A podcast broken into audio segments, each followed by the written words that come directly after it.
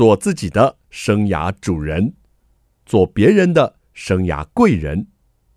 听听职涯顾问蓝如英的蓝老师生涯学堂，启动你的精彩人生。听众朋友好，欢迎透过环宇广播电台和 Podcast 收听蓝老师生涯学堂，我是节目主持人蓝如英蓝老师。我们这个系列呢，要进行的是 A 咖讲堂哦，我们要跟着 A 咖一起来学习。今天来到我们现场的这个 A 咖可厉害了。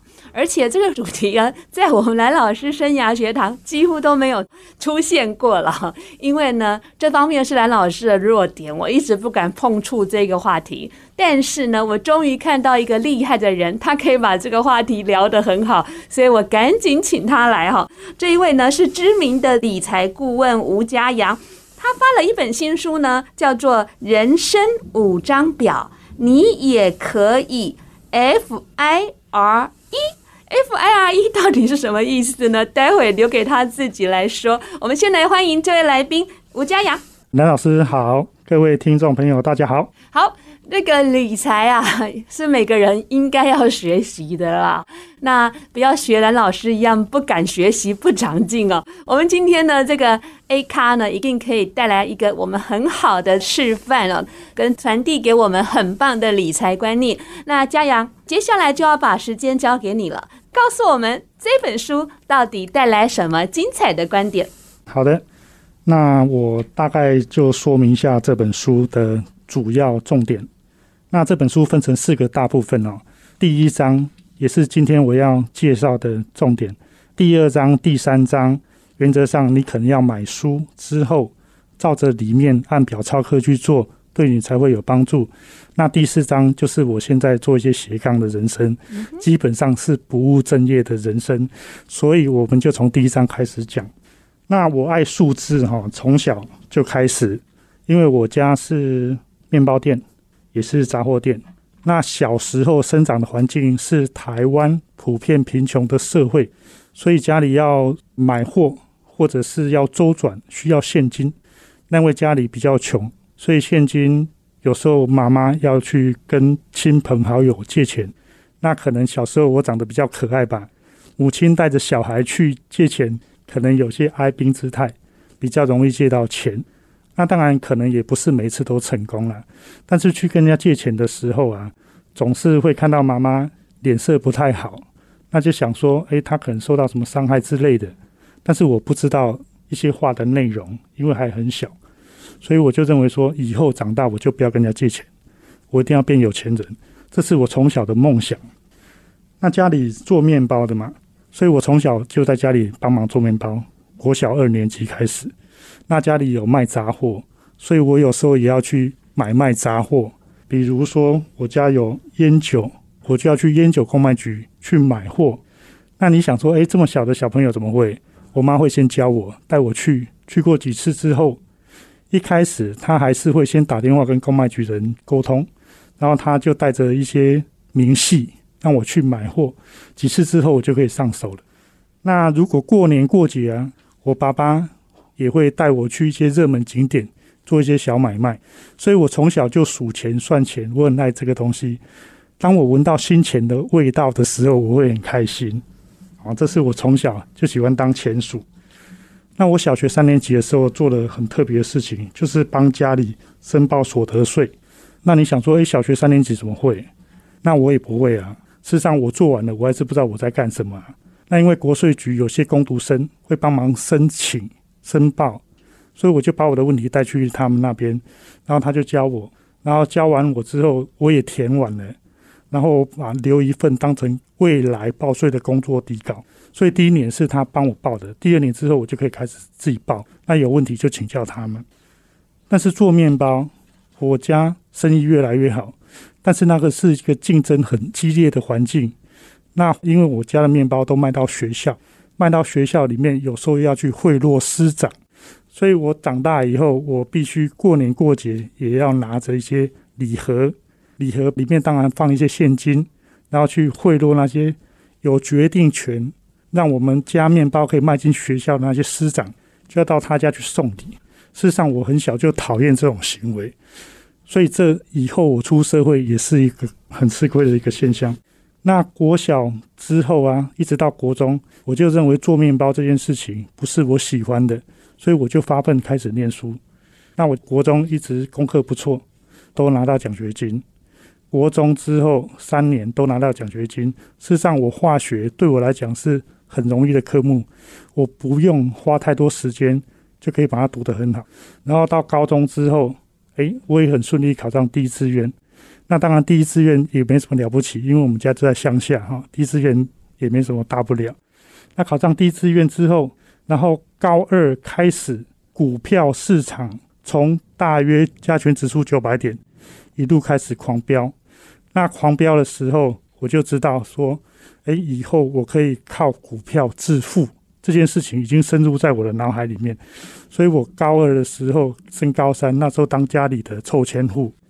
然后我到大学之后，我就开始去研究这些股票怎么致富，开始研究财报，开始研究经济学等等，一直到我大三的时候，已经台股到一万两千六百八十二历史新高，后来崩盘了。我家的人还有我的很多亲戚朋友，他们都在这一波受伤惨重，包含我的父母，受伤惨重之后，就把他们一辈子的积蓄。之前赚的钱不但吐了回去，还卖地卖房，所以造成我有个阴影，就是说股票如果要赚到钱，一定要把它存下来。所以这个之后，就是我现在一路走来始终很稳健的一个理财方式，就是说我要找到一个标的，让我可以发大财赚大钱。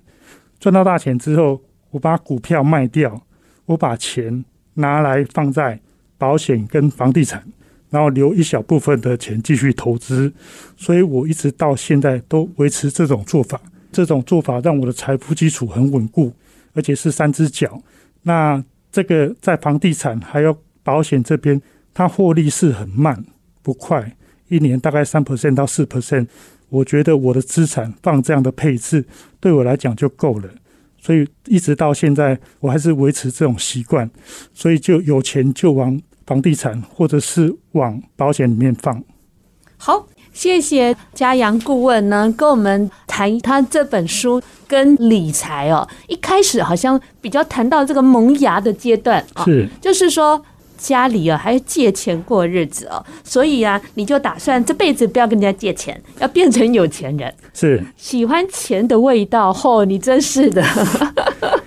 好，然后再来就是觉得好像可以靠投资股市哦来致富。我们刚听到了一些你励志的过程，但是也听到形塑你一路走来的性格了哈，甚至说你怎么样理财，可能过去有一些阴影或是不喜欢的事物影响着你。我们待会呢再来聊聊书中有趣值得我们分享的重点。谢谢。欢迎听众朋友再回到蓝老师生涯学堂，人生靠五张表哈，你可以 FIRE。现在知名的吴家阳理财顾问在我们节目，嘉阳老师 FIRE，你先跟我们说一下。好，FIRE 英文就是说 Financial Independence Retire Early，就是说财务独立，提早退休。那很多人是含着金汤匙出生的，对呀，所以他是提早退休没错，但是他财务方面可能是要靠家人，嗯，不见得靠主产，不见得独立，对，不见得是自由的，所以那我是运气很好，搭上半导体这个国家支持的产业的列车，然后因为进公司认股，是，那公司背书让我们认股，大量认股，是。那因为我之前已经很有股市的经验，嗯，然后我也对经济学有一些了解，对产业也了解，对，而且这家公司就在我之前的产业里面，我已经很多年了，所以我敢大量认股。是，那认股之后，等到它上市了之后，我把股票卖掉，嗯，所以我就财富自由呀。所以这个纯粹从头到尾都是靠自己。是，大家刚如果听到前一段嘉阳老师他所说的，哎，小时候还要跟着妈妈去借钱呢。是打这一张小孩牌，大家可能会对后来就医了，无囡仔吼，无办法读书啊，免呐吼。对对，没错。所以呢，如果很多已经很有钱的人跟你谈理财，那本来就是钱滚钱。这个没钱的人哦，跟我们谈理财哦，可能我们就有几分道理，想要听他的哈。而且呢，他自己哦，好夸张哦，小学三年级就会帮忙报所得税哈。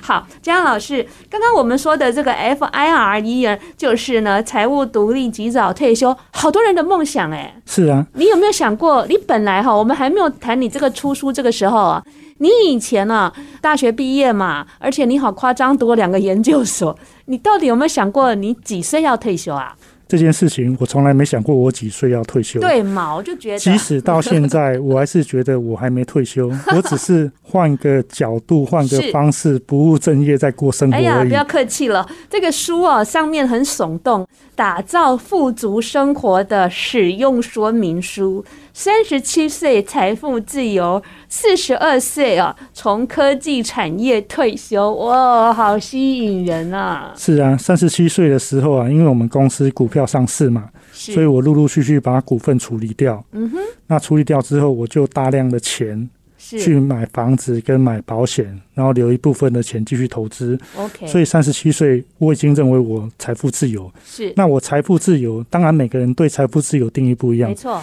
我认为我自己就是一个月三万块，嗯，那一年三十六万，嗯，那我如果可以长命百岁，活到一百岁，这样我大概需要两千一百六十万，是，所以我认为我已经赚超过这个数字了，是，所以我就认为我财富自由，我就很开心。算过的，是我是有算过的，书里也有写出。嘉阳老师他算的方式哈，他写了一个公式给各位看哦。那各位当然可以觉得说啊，我可能三万块没办法过日子，你也可以定四万块啊，对不对哈？这个部分是两万块。哎，对对，这个是部分是每个人可以去定义的啊。所以嘉阳老师认为他已经获得了两千一百六十万了，就算他活一百岁也够用哈。所以这样来定义他的所谓的财富自由是很具体的。那嘉阳老师，你呢？以前学的是化学，对，后来又学了经营管理，然后身上又考了十五张的这种理财啊、金融方面的证照。你小时候到底有没有想过你要做什么啊？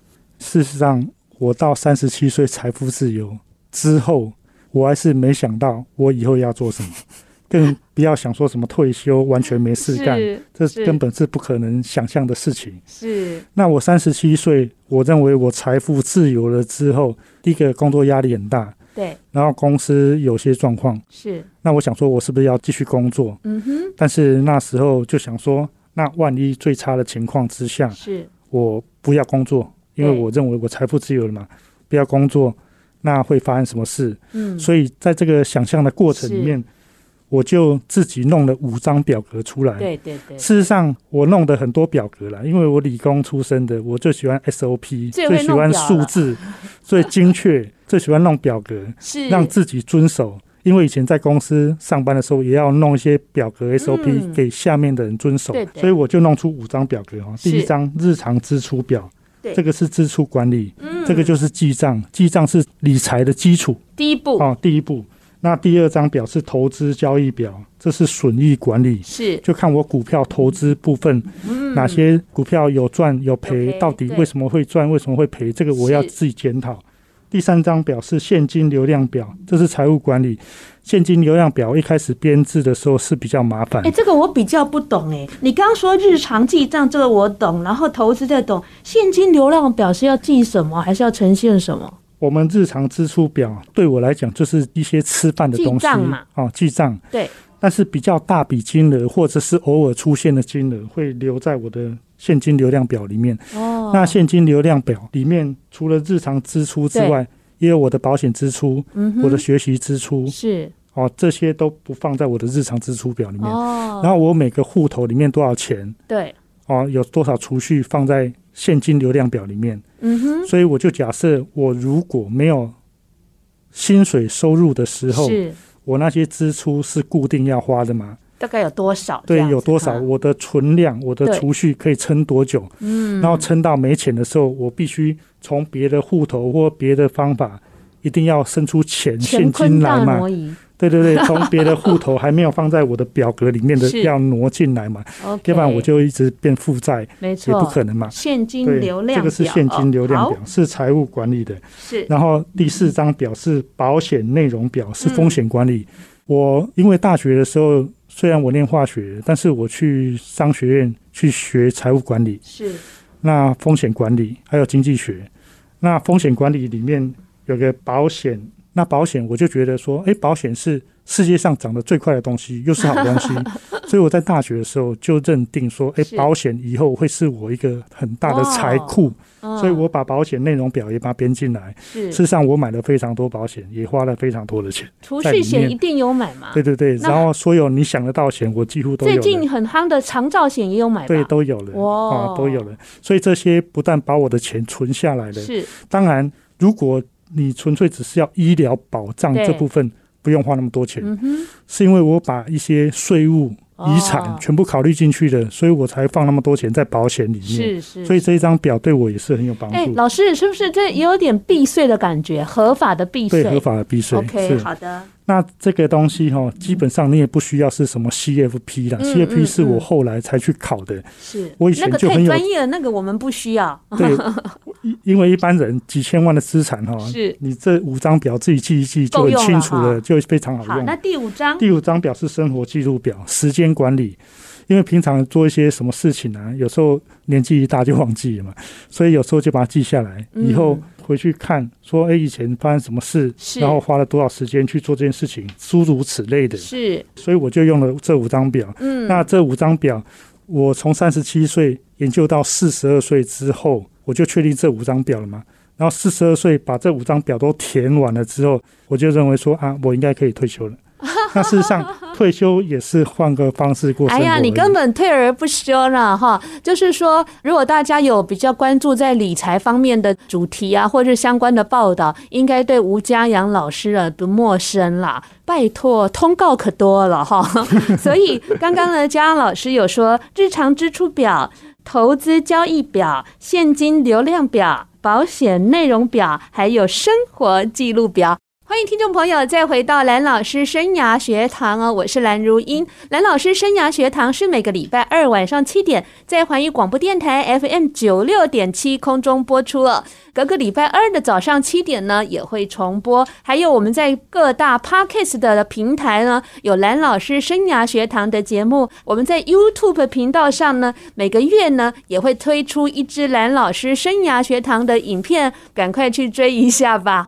那今天呢，我们进行的是 A 咖讲堂，我们要跟着 A 咖学习。这位 A 咖呢是知名的理财顾问吴家阳老师，在我们节目现场，他出的新书是《人生》。五张表，你也可以 F I R E，就是财务独立，及早退休。吴老师好，主持人好，各位听众朋友大家好。刚刚的访谈过程中呢，我们知道哦，他其实跟大家一样，一路上也没有说以后要做什么，啊，也没有说几岁退休，但是你有一个很重要的特点呢，你一直想赚钱。对，这是我从小立下的志愿。从小我的志愿就写我要赚大钱。真的，虽然不知道怎么赚，志向哎哈。是，你一直知道怎么赚啊？你还会去摆什么杂货啦？大学就开始玩股票了，不是吗？哎，是。对啊，而且你应该也打过很多的工吧？呃，很少，基本上我大学的时候啊。嗯，打工同学都去一些餐厅嘛，是啊，或者是什么八仙水上乐园，哎，对，之类的哈，那时候淡水。嗯，那我打工的地方基本上就是号志，所以我开学没多久我就去耗子开户了，拿我自己的钱三万多块进到股市。是，所以大学的时候大一大二只要上午不上课，那我就会在号子里面，或者是一些课程太无聊或不点名，我都在号子里面。你讲得太直白了。所以我就在号子里面待过我的大一、大二上午啦，上午时间，上午哈，对对对，嗯，所以从里面也学习到蛮多东西。你大学这样子玩下来，存多少钱啊？事实上很少了，因为我的本金付出很多学费是吗？哎，也还好，因为那时候我一开始就讲嘛，台股是从一千点一路涨到一万两千六百八十二点，所以你只要进场的，不管套牢或者是怎样，最后一定会赚钱，赚大钱。嗯那基本上我赚到钱，我获利有十 percent 的时候，我就会出场。哦，所以我每赚十趴，我就把它卖掉，我就再寻找另外一个标的。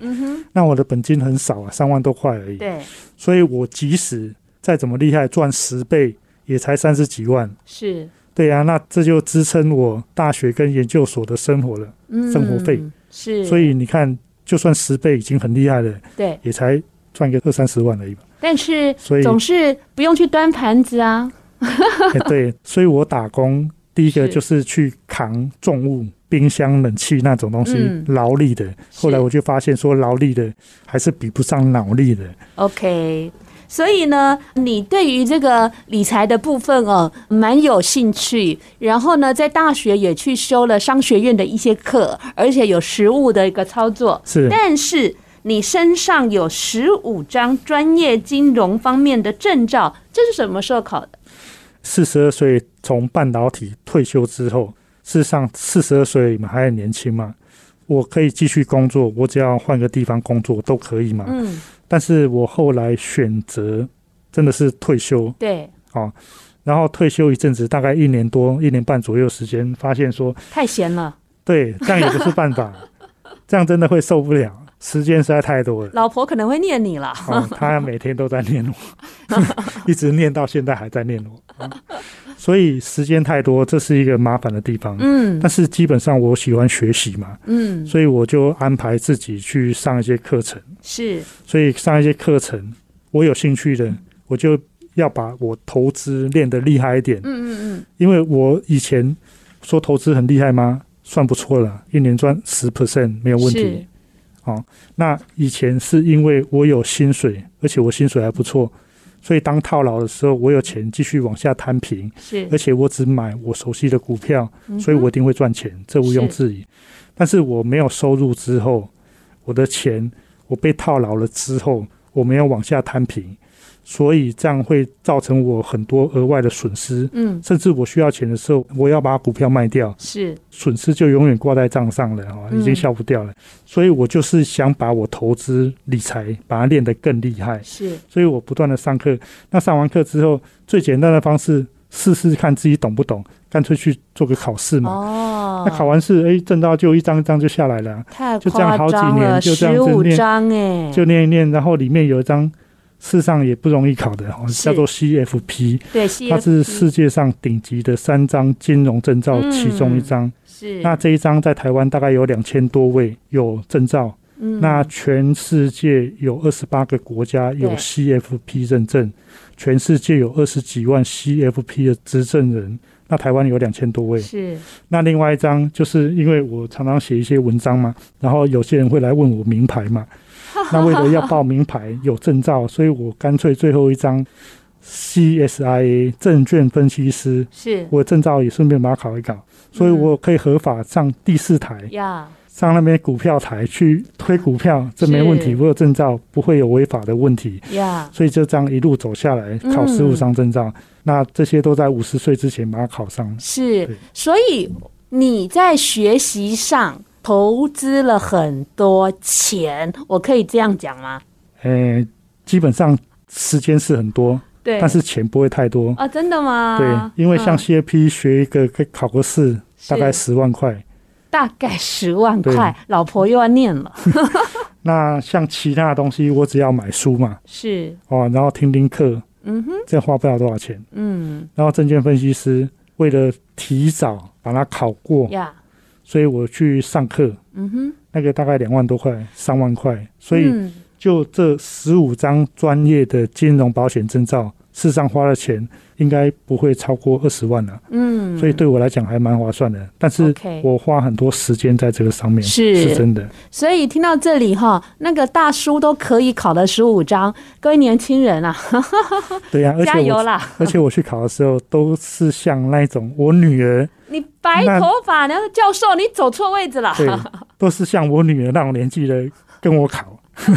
对啊，但是他们搞不好还考不过嘞，尤其是刚刚那一张啊，只有两千多个人的这个 CFP 啊，搞不好这个他们都是去陪你考的，叫做陪考啊。有可能。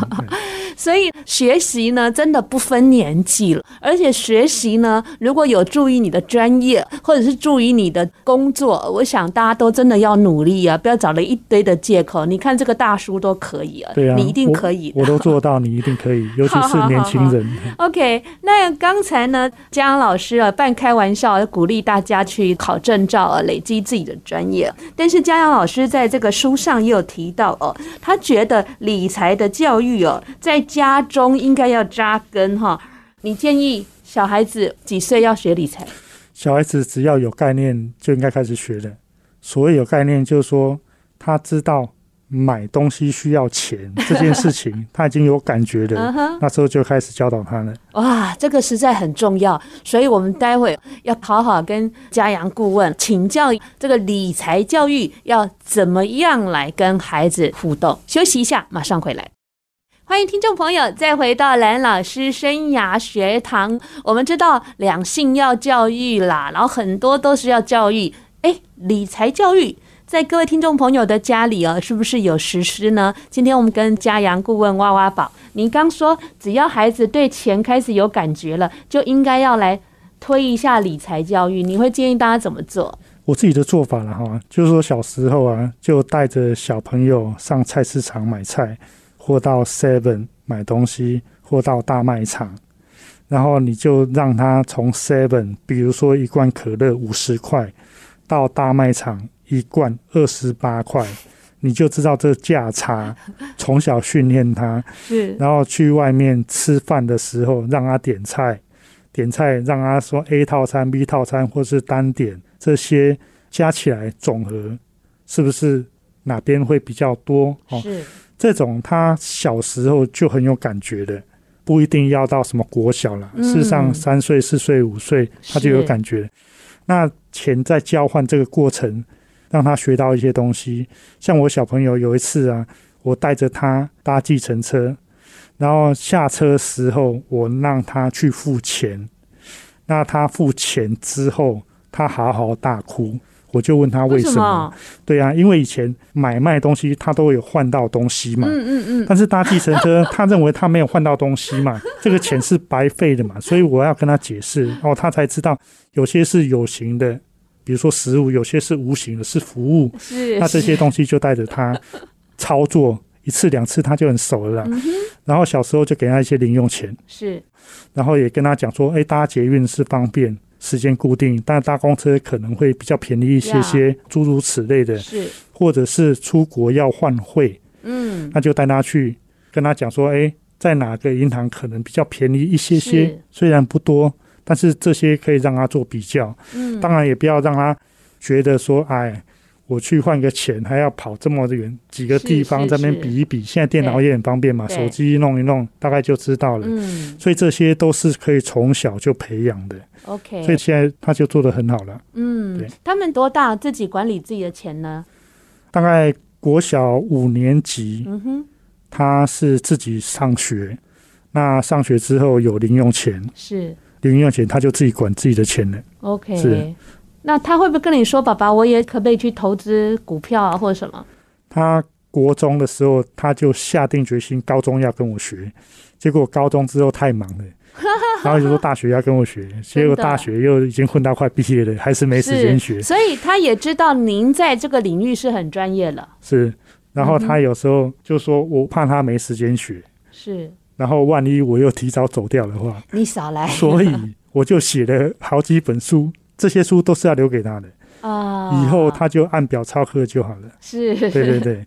然后有些观念就从小灌输他，他只要有正确观念。然后基础有了之后，看这些书一步一步来，嗯，我相信以后都还会不错。嗯，如果孩子跟你说他不工作，他就是要靠投资理财，你对这样的看法不一定是你的孩子。我说，像我经常在辅导一些学生，他告诉我说：“老师，我也可以不找工作啊，我就靠投资理财。”您会给什么建议？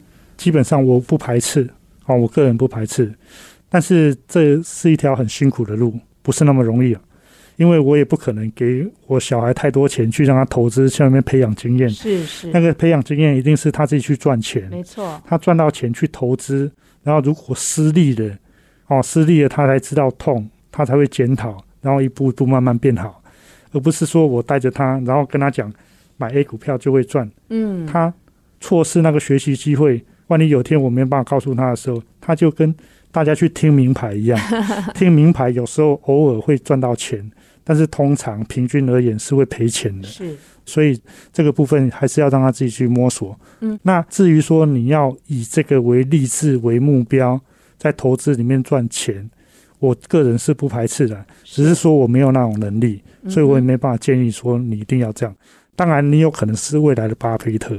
OK，哦，那世界上是少之又少了，所以你要还是要衡量自己有没有那个能耐。是，最重要是不要靠父母，嗯，输钱了又要回去挖父母的钱，父母没那么多钱可以让你挖。哎呀，这句话真的是忠固啊！凡事呢要靠自己，阻力就会小一点啦。如果都要跟父母要钱掏钱，那父母当然会反对你做这个做那个了。